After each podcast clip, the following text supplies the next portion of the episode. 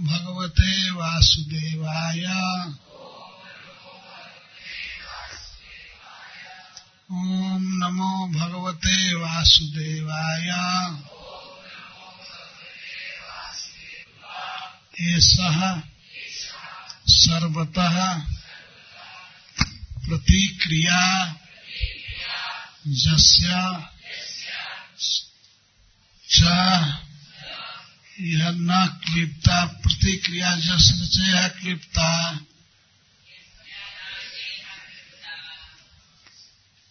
लोको जश्चाथ ततो यदि हमम को नाम मृत्युम न वृणीत जुक्तम जातस्य मृत्युर्ध्रुवयेष सर्वतः प्रतिक्रिया जस्य क्लिप्ता लोको जश्चाथ ततो यदि हमम को नाम मृत्युम न वृणीत जुक्तम।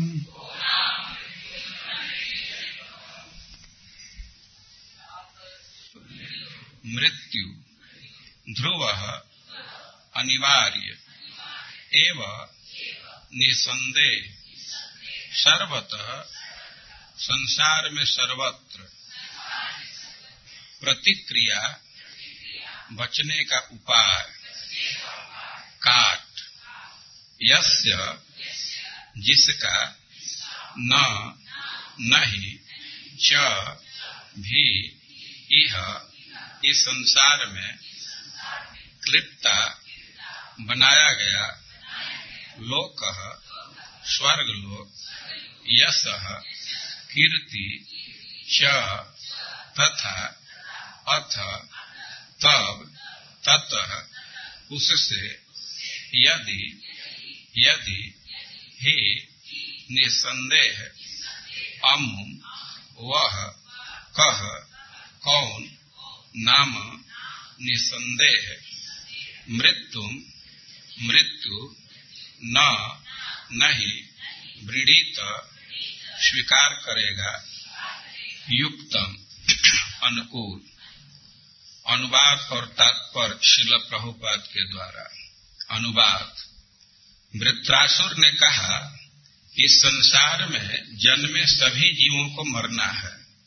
निश्चित ही इस संसार में कोई भी मृत्यु से बचने के किसी उपाय को नहीं ढूंढ सकता। विधाता तक ने इससे बचने का कोई उपाय नहीं बताया।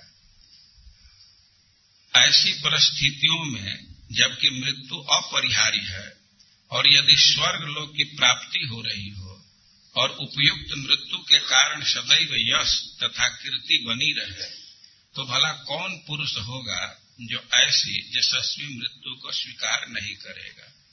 तात्पर्य यदि मरने से स्वर्ग लोक की प्राप्ति हो रही हो और मृत्यु के बाद चिर यश बना रहे तो कौन ऐसा मूर्ख होगा जो ऐसी यशस्वी मृत्यु को ठुकरा देगा। ऐसा ही उपदेश श्री कृष्ण ने अर्जुन को दिया था। हे अर्जुन, लड़ने से विमुख मत हो।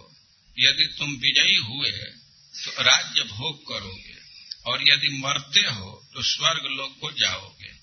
प्रत्येक मनुष्य को यशस्वी कार्य करते हुए मरने के लिए उद्यत रहना चाहिए। यशस्वी पुरुष कुत्तों की मौत मरने के लिए नहीं होते। जगत गुरु श्रील प्रभुपाद की जय। ततः सुराणाम असुरै रणः परम।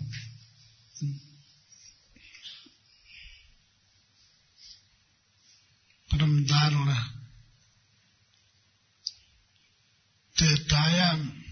तेतामुखे नर्मदायाम अभवत पृथ्वी जुगे। देवताओं का युद्ध हुआ दैत्यों के साथ बहुत वर्ष पहले प्रथमे जुगे। स्वयंभुआ मनवंतर बीत चुका था। वैवस्वत मनवंतर के प्रारंभ में, चतुर्युग के प्रारंभ में, से प्रथम में जुगे। एक चतुर्युग में 4 युग होते हैं, सतयुग, त्रेता, द्वापर और कली। तो इसमें त्रेता प्रारंभ हो गया था, त्रेता मुखी। आज से 1 अरब 20 करोड़ वर्ष पहले की घटना है, जब देवासुर संग्राम हुआ था। देवताओं में और असुरों में बहुत बड़ा युद्ध हुआ था।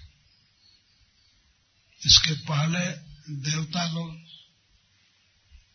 हार गए थे, चूंकि असुरों की तरफ से एक बहुत बड़ा लीडर वृत्रासुर हो गया था। उसने देवताओं के सब अस्त्र शस्त्र को खा लिया।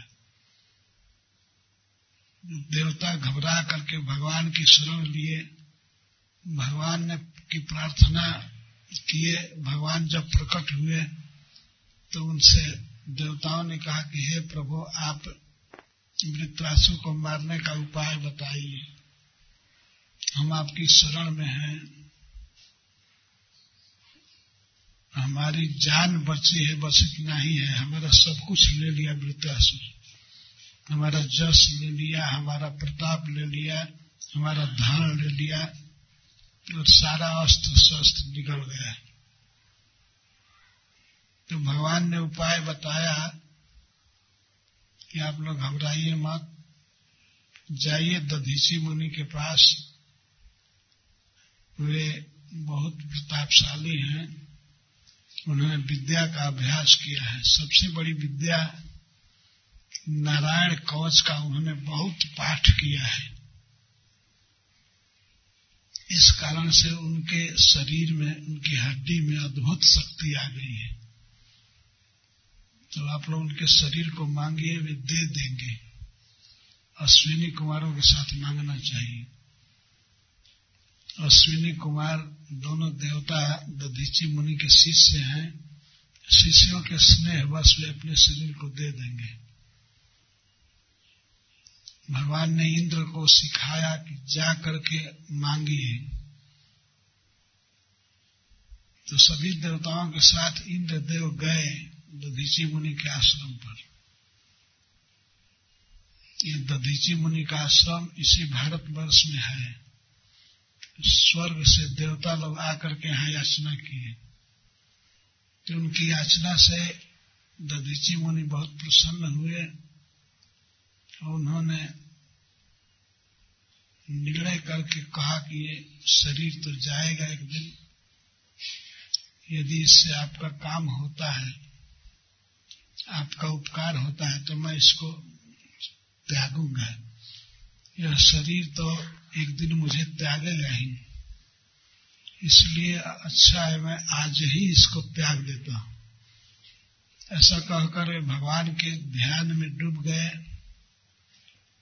अपने आत्मा को, अपने मन को भगवान के चरणों में रखे, भगवान की सेवा में, और शरीर छोड़ दे। शरीर छोड़ने का उनको पता भी नहीं चला। उसके बाद विश्वकर्मा जी दधीचि मुनि की हड्डियों से एक अस्त्र बनाए जिसे वज्र कहते हैं।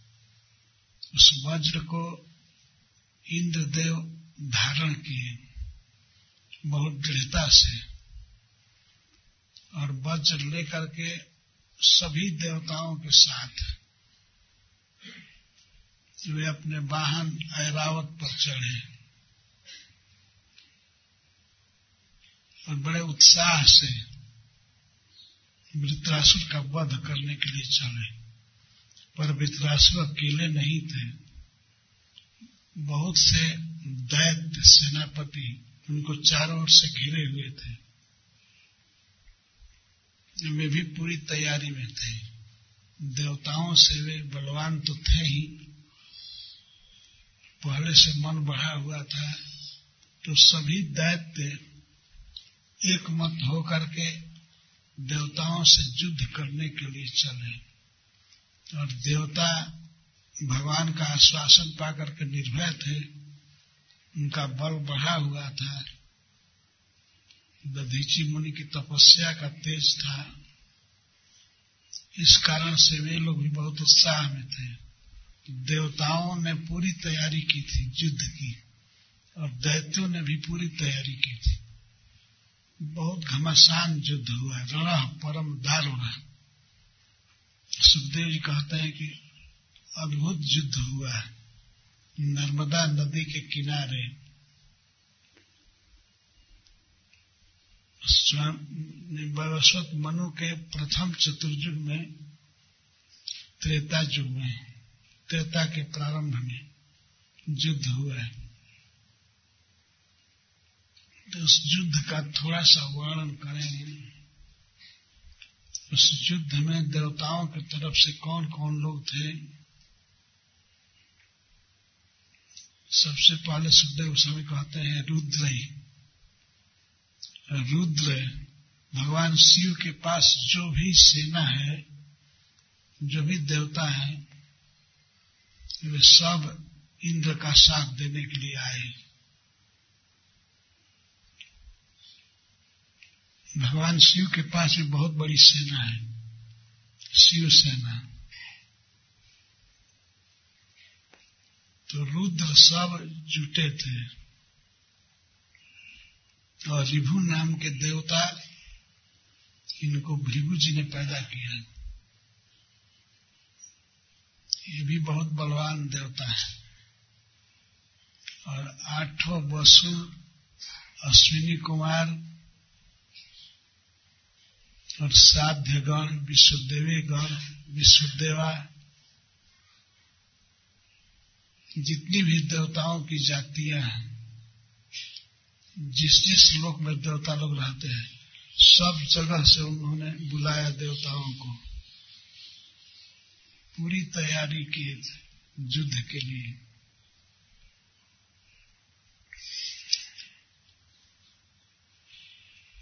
सुखदेव गोस्वामी देवताओं का समूहवाचक नाम ले रहे हैं।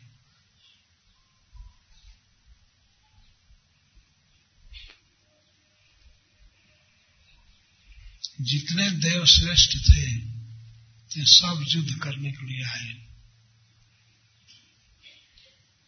भगवान शिव सबसे बड़े देवता हैं, महादेव। उनकी सेना भी आई,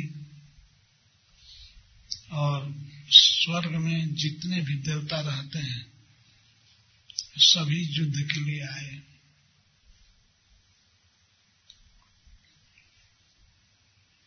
और दैत्यों की तरफ से भी पूरी तैयारी थी। जैसे नमुची बहुत बड़ा लड़ाकू था। नमुची, अनर्वा,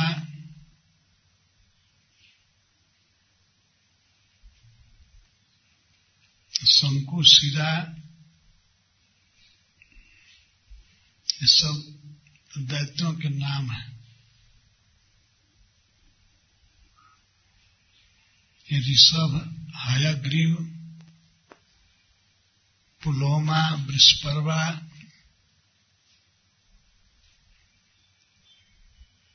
प्रहेति, हेति, उत्कलह,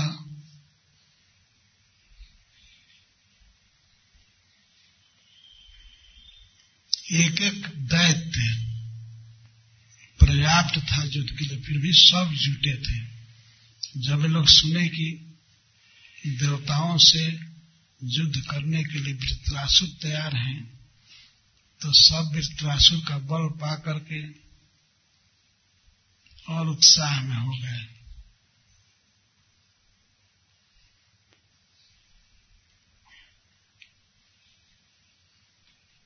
ये लोग बहुत घमंड में थे।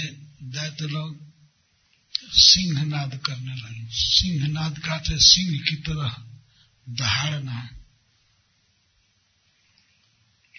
और देवता लोग आ रहे थे अपने अस्त्र शस्त्रों को लेकर के, तो सामने होकर के रोक दी देवताओं के वेग को। खबरदार, अब आगे नहीं बढ़ सकते हो। युद्ध के लिए बिल्कुल सामने खड़े हो गए।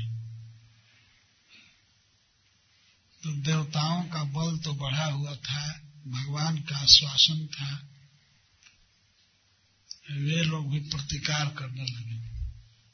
पहले दैत्यों ने प्रहार किया, जितने अस्त्र शस्त्र थे इनके पास सब देवताओं पर छोड़ दिए, बाणों की वर्षा करने लगे।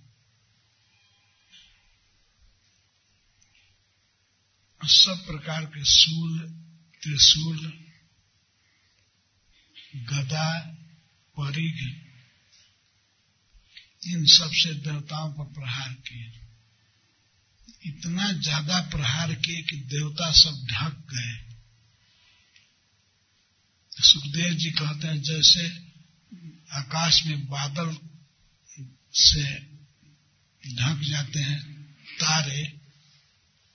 तारे दिखाई नहीं पड़ते हैं, वैसे ही देवता लोग दिखाई नहीं पड़ रहे थे। इतना अस्त्र शस्त्र की वर्षा किए।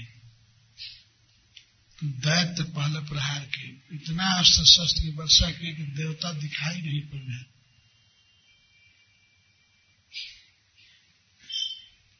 पर देवताओं में बहुत उत्साह बढ़ा था।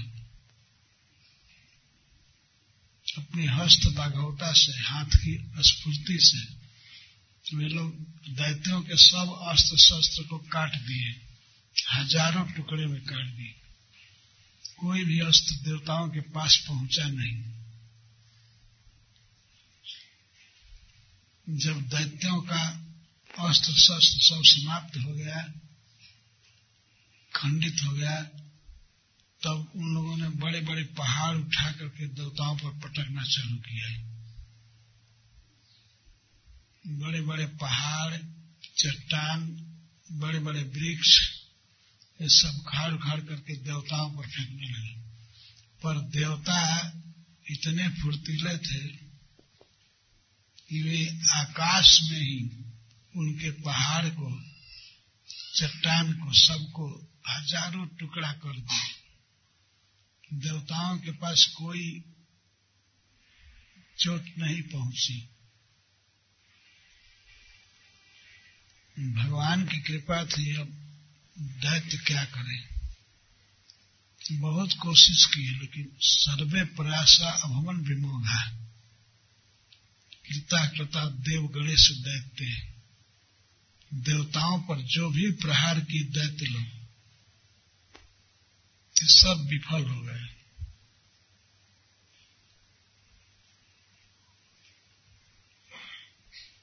ये लोग देखे कि हम पहाड़ फेंके, वृक्ष फेंके, चट्टान फेंके, फिर भी देवताओं का कुछ भी ह्रास नहीं हुआ, उनको चोट नहीं लगी, खरोच भी नहीं आई उनके चमड़े पर, बल्कि वे सब हंस रहे थे, खुश थे। यह देख करके दैत्यों का मनोबल गिर गया। घबरा गए, बाप रे बाप, इतना प्रहार के बाद भी ये कुछ नहीं। इनको घाव लगा और न थके, ये बहुत डर गए। और डर करके इतना ज्यादा भय हुआ, इतना ज्यादा भय कि वे वृत्रासुर युद्ध में खड़ा है, सेना में है, उसको छोड़ करके और युद्ध से भागने का प्रयास करने लगे। सब दैत्य, बड़े बड़े सेनापति युद्ध छोड़ करके भागने के लिए तैयार हो गए, भागने लगे। इसको देख करके वृत्रासुर को हंसी आ गई। उसने देखा कि बहुत बड़े भय से दैत्य भाग रहे हैं। अब ये सोच रहे थे कि अब हम बचेंगे नहीं, भाग करके बच जाएंगे। तो उस समय वृत्रासुर ने एक बात कही है, वही यहां लिखा गया है।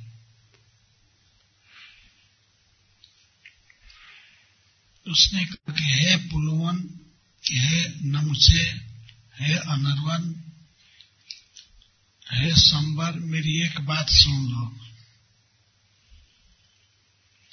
तुम युद्ध से भागो मत।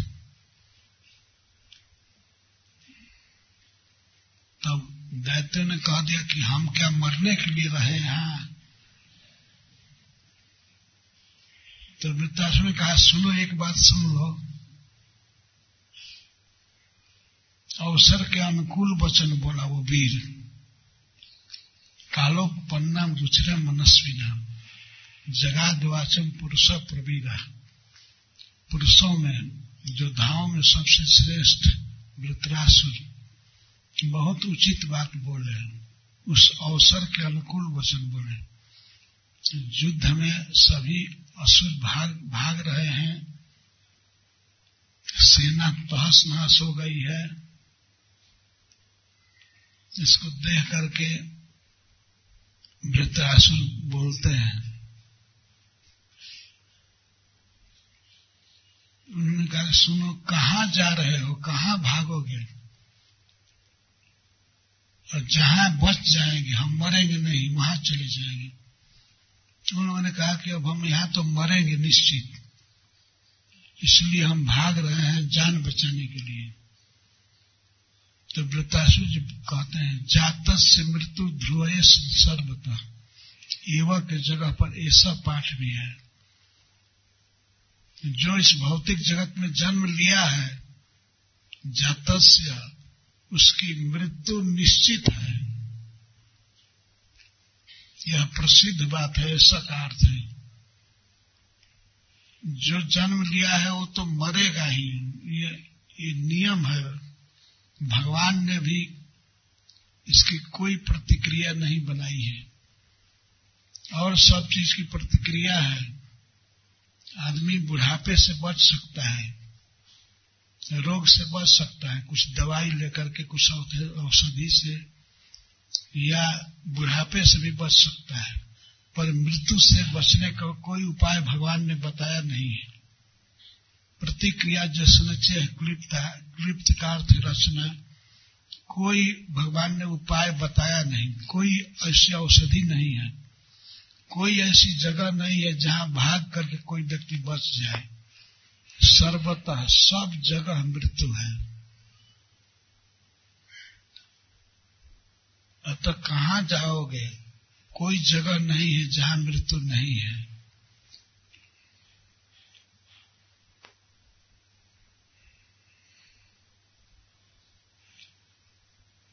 जब मरना है ही तो यशस्वी मृत्यु अपनानी चाहिए। यदि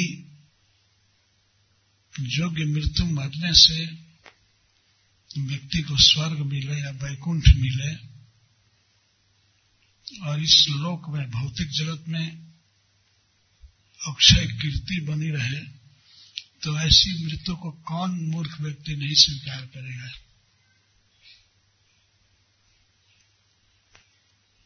जब मरना निश्चित ही है, आज मरे या कल मरे, मरना निश्चित है, तो इसलिए योग्य मृत्यु मरनी चाहिए।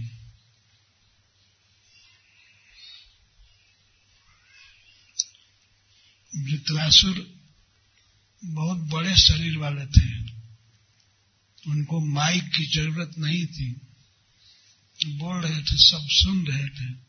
लेकिन दैत्य इतना घबराए हुए थे, इतना चोट हुआ था, उन देवताओं ने मारा था, कि वे अब सुन नहीं रहे थे वृत्रासुर की बात। यद्यपि वृत्रासुर धर्म का उपदेश कर रहे थे, बहुत उचित बात बोल रहे थे, लेकिन कोई सुन नहीं रहा था, सब भागने पर लगे थे, भाग रहे थे।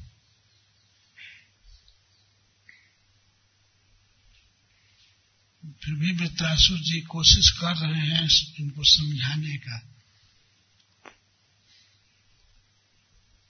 सुनो सुनो शिरोध्वम कह करके कह रहे हैं, सुनो, जातस्य मृत्यु ध्रुवे सर्वता, जो इस भौतिक जगत में जन्म लिया है,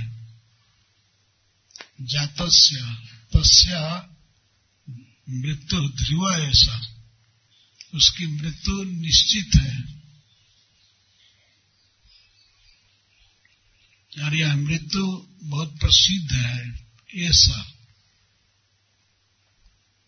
सर्वतः सब जगह है, किसी देश में भाग करके तुम बच नहीं पाओगे।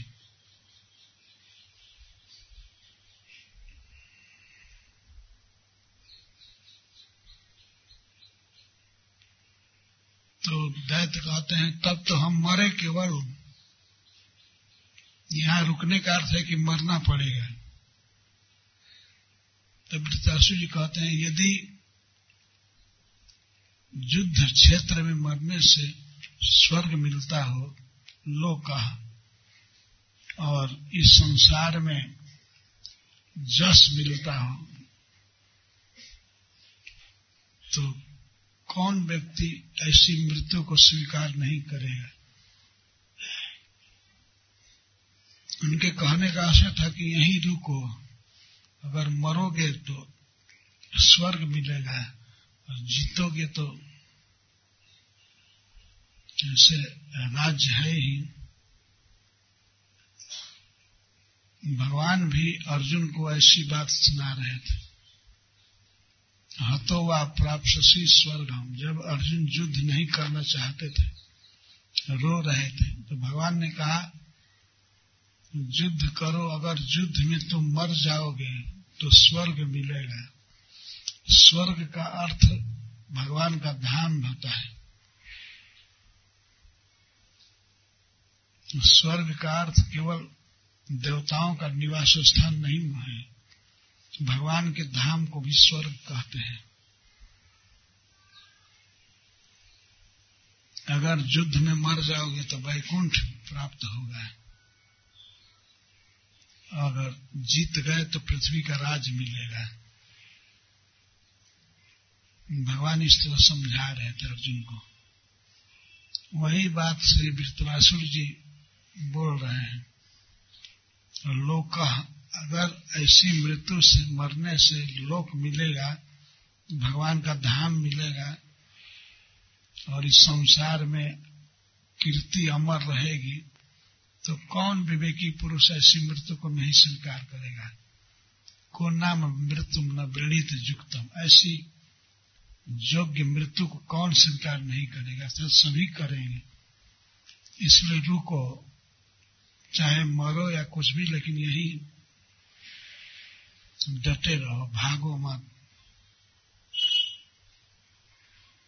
आगे व्याख्या करते हैं, दोषम तव यह मृत्यु दुराप हो। देखो दैत्यों, दो प्रकार की मृत्यु बहुत दुर्लभ है। पहली मृत्यु है जद ब्रह्म संधारणया जितासु कले वरम जोगरतु विजयी। पहली मृत्यु है जो दुर्लभ है कि ब्रह्म में, भगवान में मन को लगा करके उनका चिंतन करते हुए भक्ति योग में स्थित होकर के शरीर छोड़ दिया जाए, यह मृत्यु बहुत दुर्लभ है। पर ऐसी मृत्यु तो तुम लोगों के भाग में है नहीं, भगवान का ध्यान कहां से करोगे। एक ही मृत्यु तुम्हारे लिए ठीक है, युद्ध में पीठ न दिखा करके मर जाने। दूसरी मृत्यु है यही कि युद्ध में, युद्ध क्षेत्र में आगे रह करके शत्रु के बाण को सह करके और प्राण त्याग देना, शरीर त्याग देना।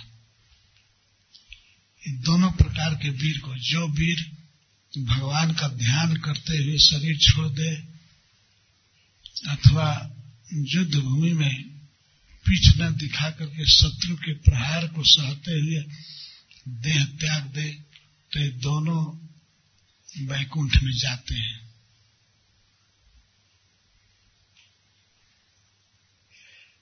पर वैकुंठ जाने की चिंता हो तब न।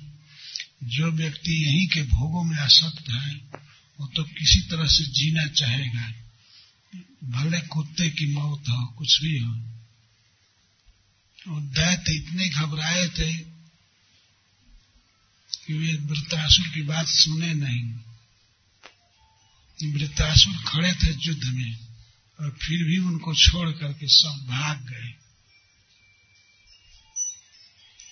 जब भागे तो देवता पीछे से प्रहार कर रहे थे, भागने वाले को मारना चालू किए, पीछे से प्रहार कर रहे थे। तो इनको देख करके वृत्रासुर दोनों की निंदा करने लगा, युद्ध से भागने वाले और भागने वालों को मारने वाले, दोनों की निंदा किए। देवताओं से कहते हैं कि जो युद्ध से भाग रहे हैं वे तो अपनी माता के पुरुष हैं, माता के मूत्र और मल के समान हैं, और फिर तुम लोग अपने को वीर समझते हो तो क्यों प्रहार कर रहे हो, उनको क्यों मार रहे हो? ये तो अपनी माता के पुरुष जैसे हैं, मल जैसे हैं। अगर कोई व्यक्ति किसी भागने वाले पुरुष पर प्रहार कर रहा है तो वह मल पर प्रहार कर रहा है। जिस पर दृष्टि पड़ने से ही व्यक्ति थूथू करता है, उस पर ढेला मारना या उसको डंडा मारना अपने को गंदा करना है। तो ये तो माता के मल है ही, जो युद्ध से भाग रहे हैं, और तुम लोग कौन वीरता कर रहे हो?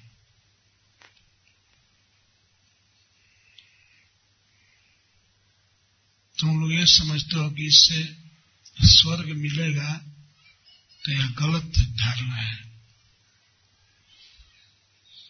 इससे स्वर्ग नहीं मिलता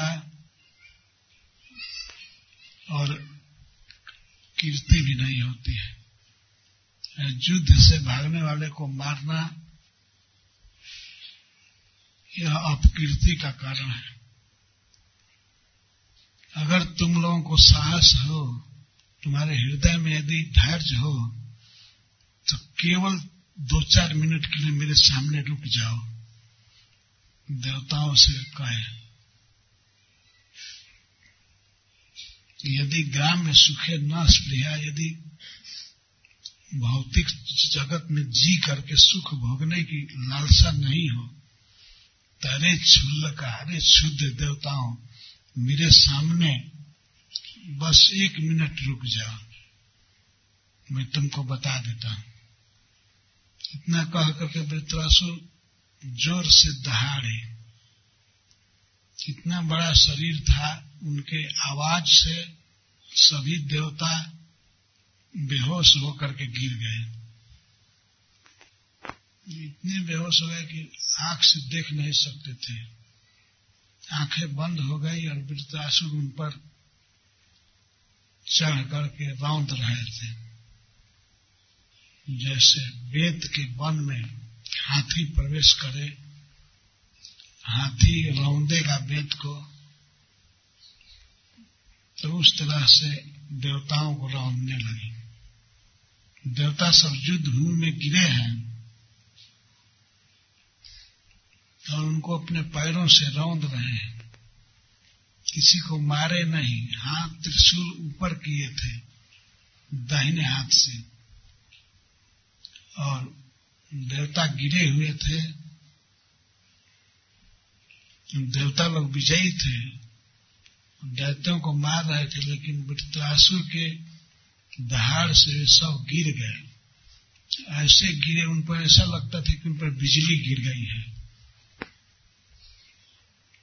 और आंखें बंद हो गई। जी घबरा रहा था, लेकिन वृत्रासुर उनके देह को काट रहे थे, रौंद रहे थे।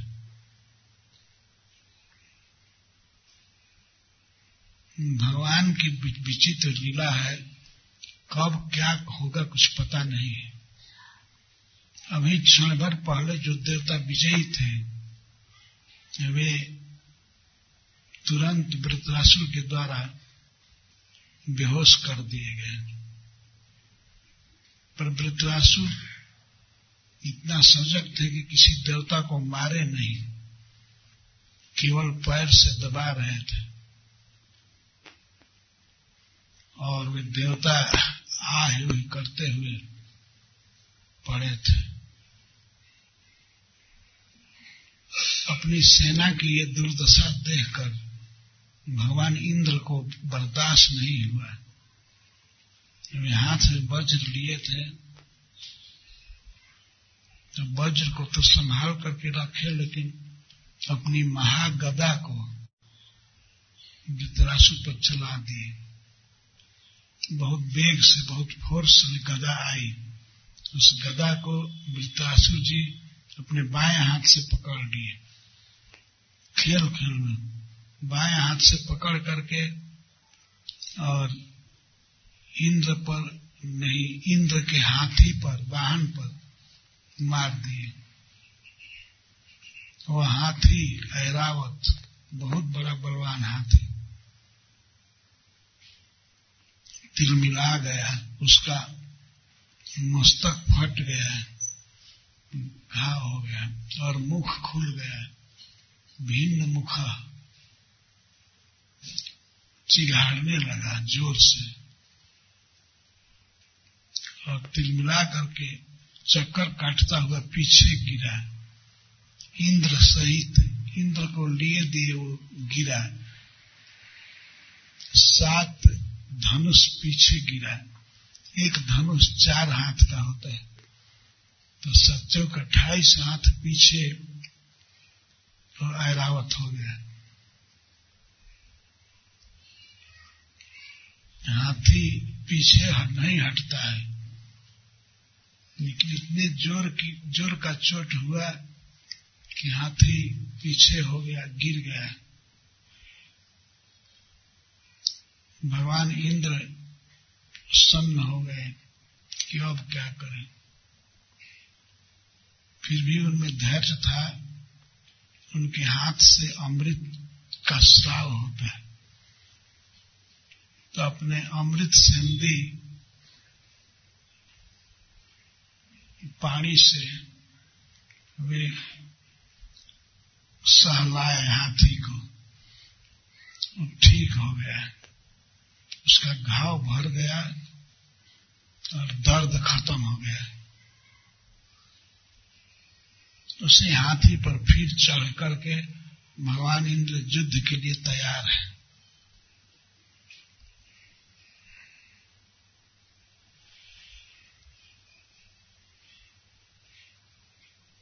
वृत्रासुर ये देख करके आश्चर्यचकित हो गए कि अभी भी ये युद्ध में सामने खड़ा है, इतना चोट खा करके भी। वास्तव में वृत्रासुर चाहते तो इंद्र को मार सकते थे, परंतु वे मारना नहीं चाहते थे, इसीलिए हाथी पर प्रहार किए, इंद्र पर प्रहार नहीं किए। और दोबारा प्रहार नहीं किए। जब इंद्र इस विपत्ति में पड़ गए, हाथी की चिकित्सा करने लगे, तब वृत्रासुर रुक गए। फिर प्रहार नहीं किए हाथी पर या इंद्र पर। यह महात्मा का लक्षण है। यहाँ पर सुखदेव गोस्वामी कहते हैं महात्मा वृत्र, महात्मा वृत्रासुर दोबारा प्रहार नहीं किए।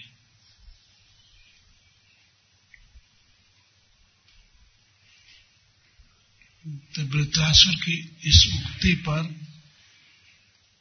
जब दैत्यों को समझाते हैं,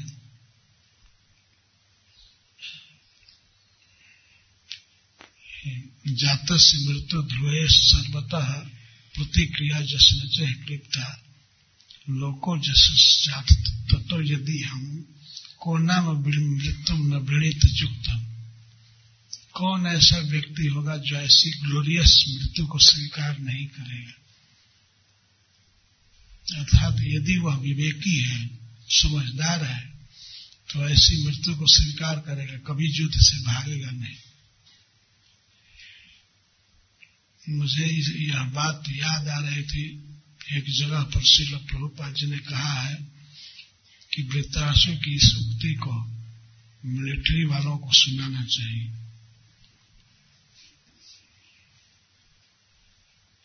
ये देश के लिए लड़ते हैं, उनमें उत्साह भरने के लिए यह उद्गार सुनाना चाहिए।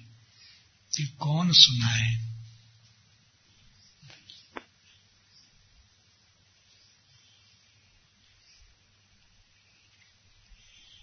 लेकिन जो भी है, श्रील प्रभुपाद जी ने बहुत सुंदर बात कही है कि वृत्रासुर की यह उक्ति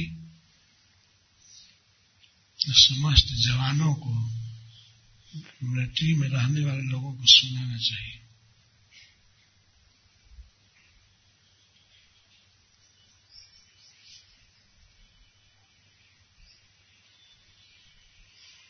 भागवत में सब कुछ है।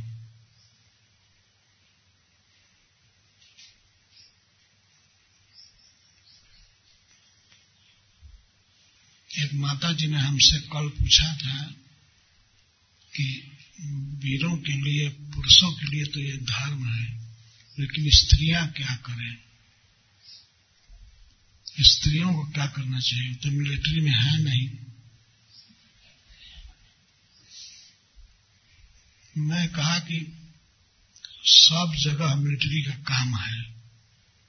स्त्री मिलिट्री में नहीं है, लेकिन और गृह मंत्री तो है, अपने घर की स्वामिनी है।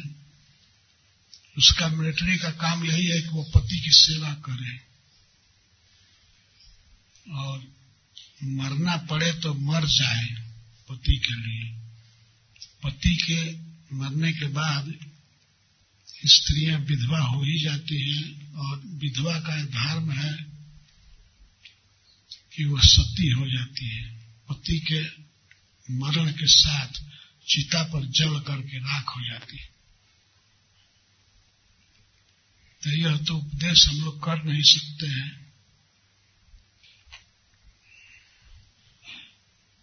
कि स्त्री जल जाए, लेकिन स्त्री का धर्म है पति की सेवा में अपने को झोंक देना, लगा देना। सूरदास जी का पद है, उन्होंने कहा है बड़ो ही कठिन है भजन ढीग ढरीबो, सती जैसो सूर जैसो लड़िबो, सती जैसो जरिबो। भजन करना बड़ा कठिन काम है। यह वैसा कठिन है जैसे स्त्री का जलना पति के साथ, या युद्ध में वीर का लड़ करके मर जाना। ऐसा कार्य है। भक्तों को ये सोचना चाहिए कि हम युद्ध में ही हैं, प्रतिदिन लड़ना है हमको, निद्रा से लड़ना है, भोगों से लड़ना है, मंगला आरती में उठ जाना है। यह वीर का काम है, निद्रा को छोड़ देना।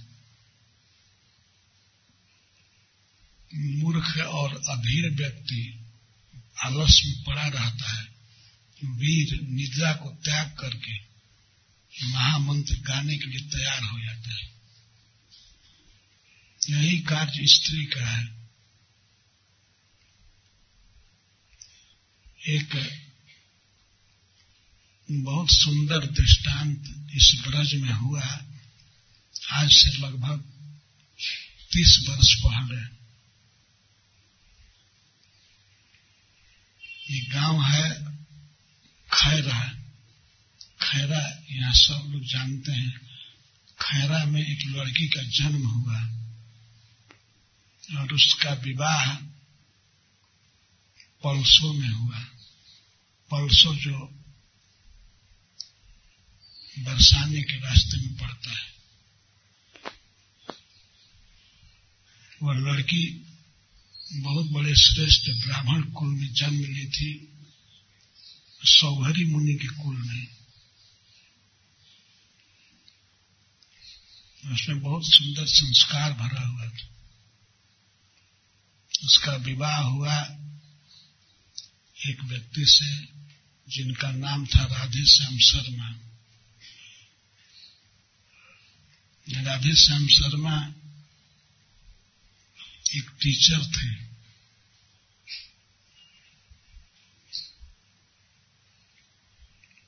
माध्यमिक विद्यालय में पढ़ाया करते थे।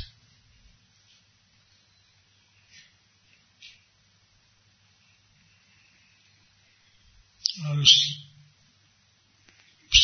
सती प्रतिव्रता स्त्री से उनके 3 संतान हैं, 3 पुत्र हैं, दो पुत्र हुए, 3 लड़कियां हुई, सब मिलाकर के 5 संतान हैं।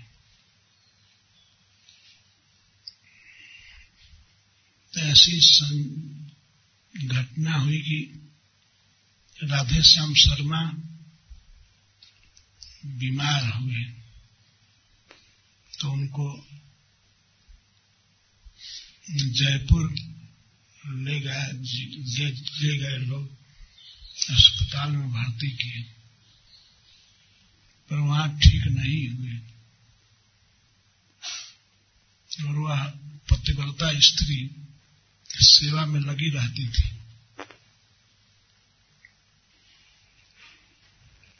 थोड़ी सी आमदनी थी, कुछ खेती थी और कुछ शिक्षक होने के कारण कुछ पैसा था। उस पैसे को लगा दी पूरा हॉस्पिटल में। बाद में एम्स में भर्ती की दिल्ली। फिर भी पति ठीक नहीं हुए। उस पतिव्रता स्त्री ने ये संकल्प किया था कि मैं पति के साथ जलूंगी। यदि पति की मृत्यु हो जाएगी तो मैं पति के साथ जलूंगी। अपने निर्णय को उसने कह दिया था कुछ सहेलियों से। तो जब पति की तबीयत ठीक नहीं हुई तो सबको शंका थी कि ये पति के साथ जलेगी। तो उसके पिता को बुलाया गया खैरा से कि अपनी बेटी को समझा दीजिए यह सती ना हो, अन्यथा परिवार पर केस हो जाएगा। ये नियम बनाया था अंग्रेजों ने। जब राजा राम मोहन राय थे बंगाल में, उन्होंने अंग्रेजों से मिल करके ये कानून बनवाया कि सती प्रथा को रोक दिया जाए, कोई स्त्री जलने ना पाए पति के साथ। एक घटना हुई थी, उनके बड़े भाई की मृत्यु हो गई थी और उनकी भाभी को जबरदस्ती चिता में जलाया गया।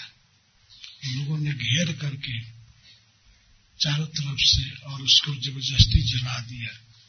इसी पर राजा राम मोहन राय ने कानून बनवाया उस समय के गवर्नर से मिल कर भी। तो ये अच्छा ही हुआ, कानून बन गया, कोई स्त्री जल नहीं सकती। तो लोग ये बात सुना रहे थे हर देवी को, उस पतिव्रता स्त्री को, भी यदि तुम जल जाओगी तो परिवार जेल में चला जाएगा, सबको पकड़कर पुलिस ले जाएगी, इसीलिए जलो मत, जलने का विचार छोड़ दो। लेकिन पति की मृत्यु हो गई। बिल्कुल सत्य घटना सुना रहा। पति के लाश को लेकर के अर्थी पर लोग जा रहे थे। पलसो गांव से थोड़ी दूर पर 1 किलोमीटर दूर है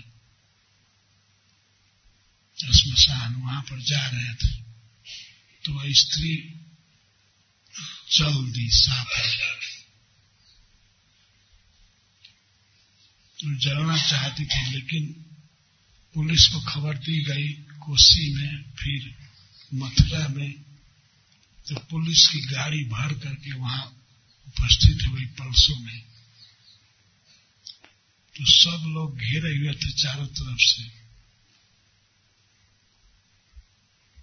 राधेश्याम शर्मा की तरफ पास चाहते उसे कोई पास में ना जाए, खास करके उस स्त्री को ये लोग रोकने के लिए आए थे कि यहां चलने ना पाए। तो गई श्मशान में, तो पुलिस चारों तरफ से खड़ा था, रोक दिया गया, नहीं जा नहीं सकती। तो बेचारी बड़ा अफसोस करके रह गई, तो घर लौट आई किसी तरह से। तो 3 दिन के बाद वह एक दिन अपने आप घर से निकली, पीला साड़ी पहन करके। श्मशान में गई अकेले, पति का शव जल चुका था, राख थी। वहां जब गई तो कुछ लोग पलसो के गए थे, पुलिस तो चली गई, अब मथुरा लौट गई थी।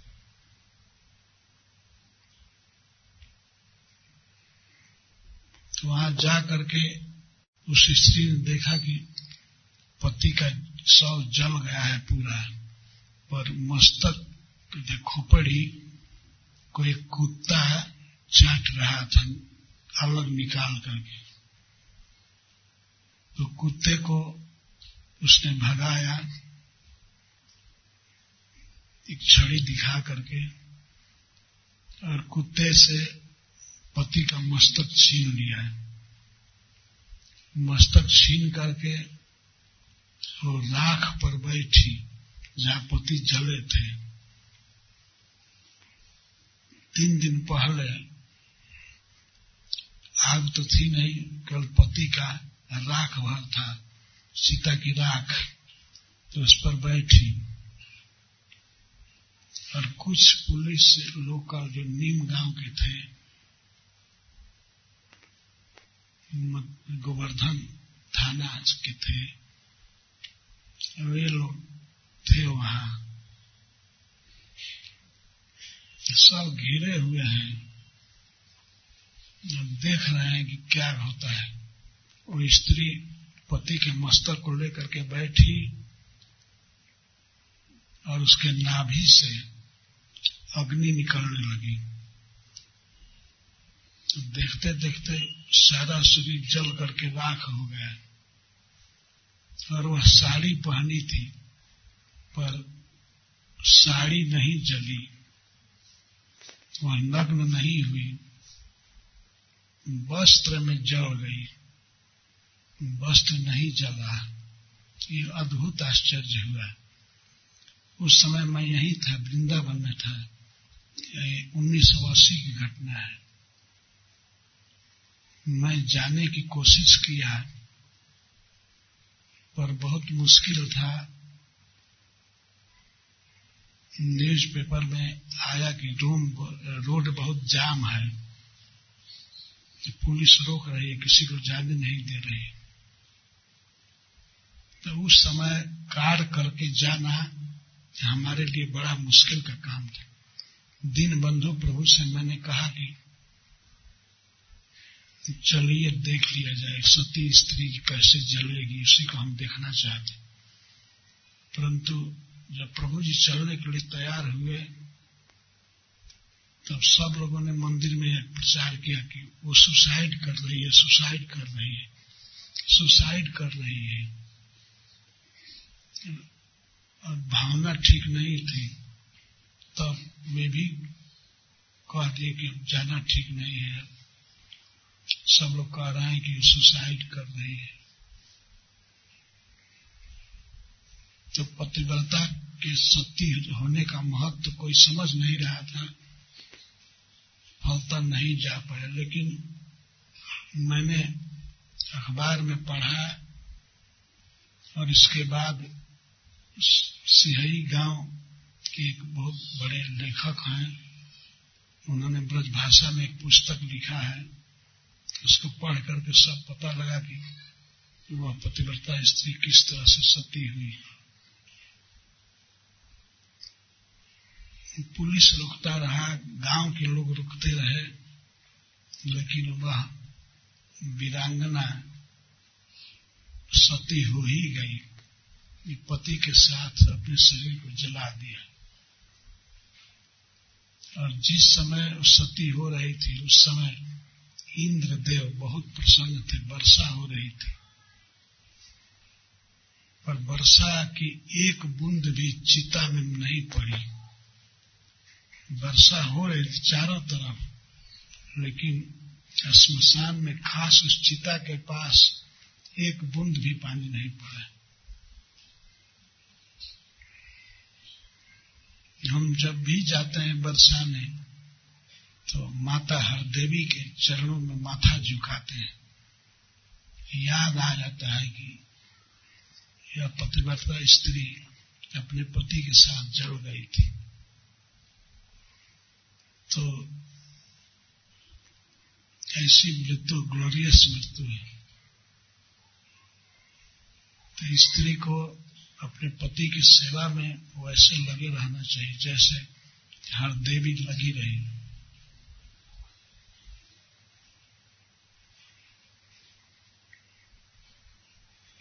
समय के साथ बहुत कुछ बदल जाता है, मानसिकता बदल गई है लोगों की।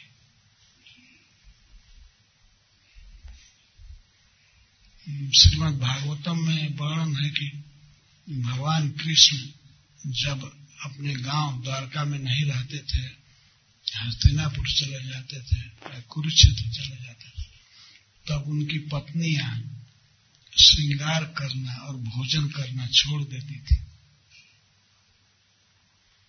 भगवान के नहीं रहने पर घर पर वे कभी अपना श्रृंगार नहीं करती थी, कभी सुंदर वस्त्र नहीं पहनती थी, केश नहीं संवारती थी। ऐसे स्त्री को रहना चाहिए। अगर सती नहीं हो सकी कोई स्त्री तो अपने पति के साथ, तो कम से कम ऐसा तो बने, जब पति नहीं है, यदि वह विधवा है तो अपना श्रृंगार कभी न करे। ऐसी पोशाक न पहने जिससे पुरुषों का मन खराब हो, अपने को सुंदर न दिखलावे, आभूषण न पहने, किसी सामाजिक उत्सव में भाग न ले। स्त्री को अधिकार है उत्सव में भाग लेने का अपने पति के साथ। पति के बिना वो उत्सव में ना जाए। ये सब कठिन नियम है, लेकिन पतिव्रता स्त्री इसका पालन जरूर करेगी। धर्म में के पालन में क्लेश होता है, यह निश्चित है, लेकिन धर्म पर रहने वाले लोग क्लेश को सह लेते हैं, धर्म नहीं त्यागते हैं। शिवी दधीचि हरिश्चंद नरेशा, सहे धर्म हित कोटि कलेशा। महाराज शिवी, राजा हरिश्चंद, दधीचि ऋषि, ये सब कष्ट सह लिए, लेकिन धर्म नहीं छोड़े।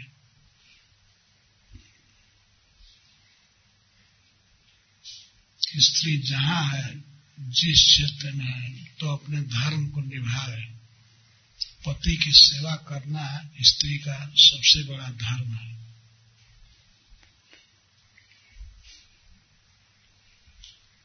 और प्रसन्नता से सेवा करनी चाहिए, खुशी से।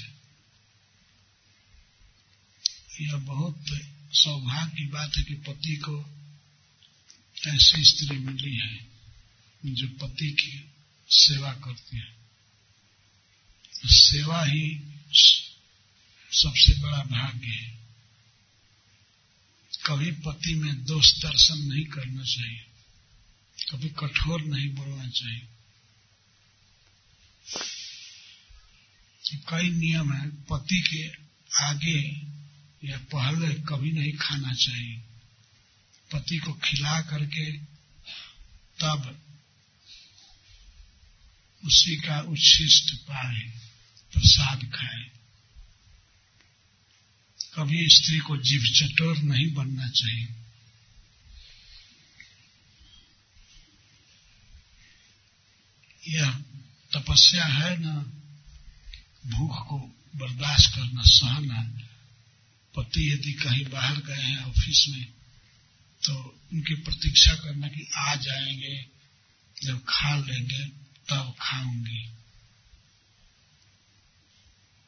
इतना तो कर सकती है ना। अगर सती नहीं हो सकती तो इतना तो कर सकती है।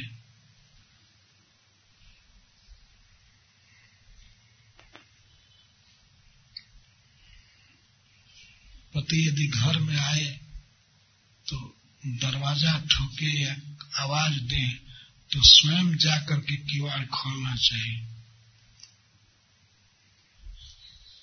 और जब आ जाए तो सबसे पहले उनको पानी देना चाहिए। ऐसा नहीं सोचना चाहिए कि क्या अंधे हैं, उनको पानी का पता नहीं है कहाँ है।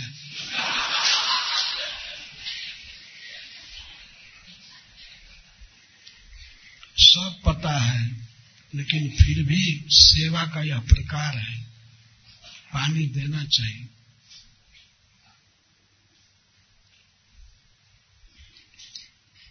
पानी देना, फिर चरण दबाना, पंखा झलना, ये सब धर्म है। धर्म की गति बड़ी सूक्ष्म है। अपने अपने कर्तव्य का निर्वाह करना चाहिए। अगर स्त्रियों के धर्म को सिखाया जाता है वैदिक शास्त्र के अनुसार, तो वे समझते हैं कि ये हमको गुलाम बनाया जा रहा है। तुम्हारे धर्म को सिखाया जा रहा है, तुमको प्रसन्न होना चाहिए ना।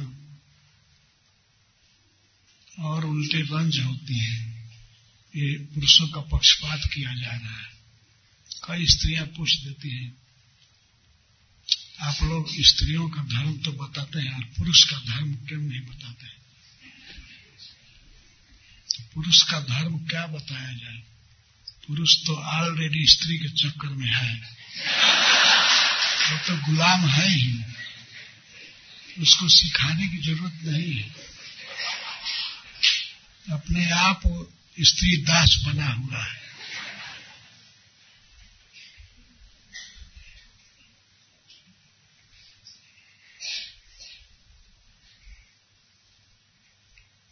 लेकिन बहुत महत्वपूर्ण बात है कि अपने अपने धर्म को सभी पहचाने, और सबका परम धर्म है भगवान कृष्ण से प्रेम करना, सेवा करना। ये परम धर्म है सबका, स्त्री का, पुरुष का, बच्चे का, वृद्ध का, युवक का, सबका धर्म है। भगवान का नाम जपना, भगवान को प्रणाम करना, भगवान का दर्शन करना, सेवा करना, यह सबसे बड़ा धर्म है। तो इस परम धर्म को सभी को करना चाहिए। जय श्रील प्रभुपाद।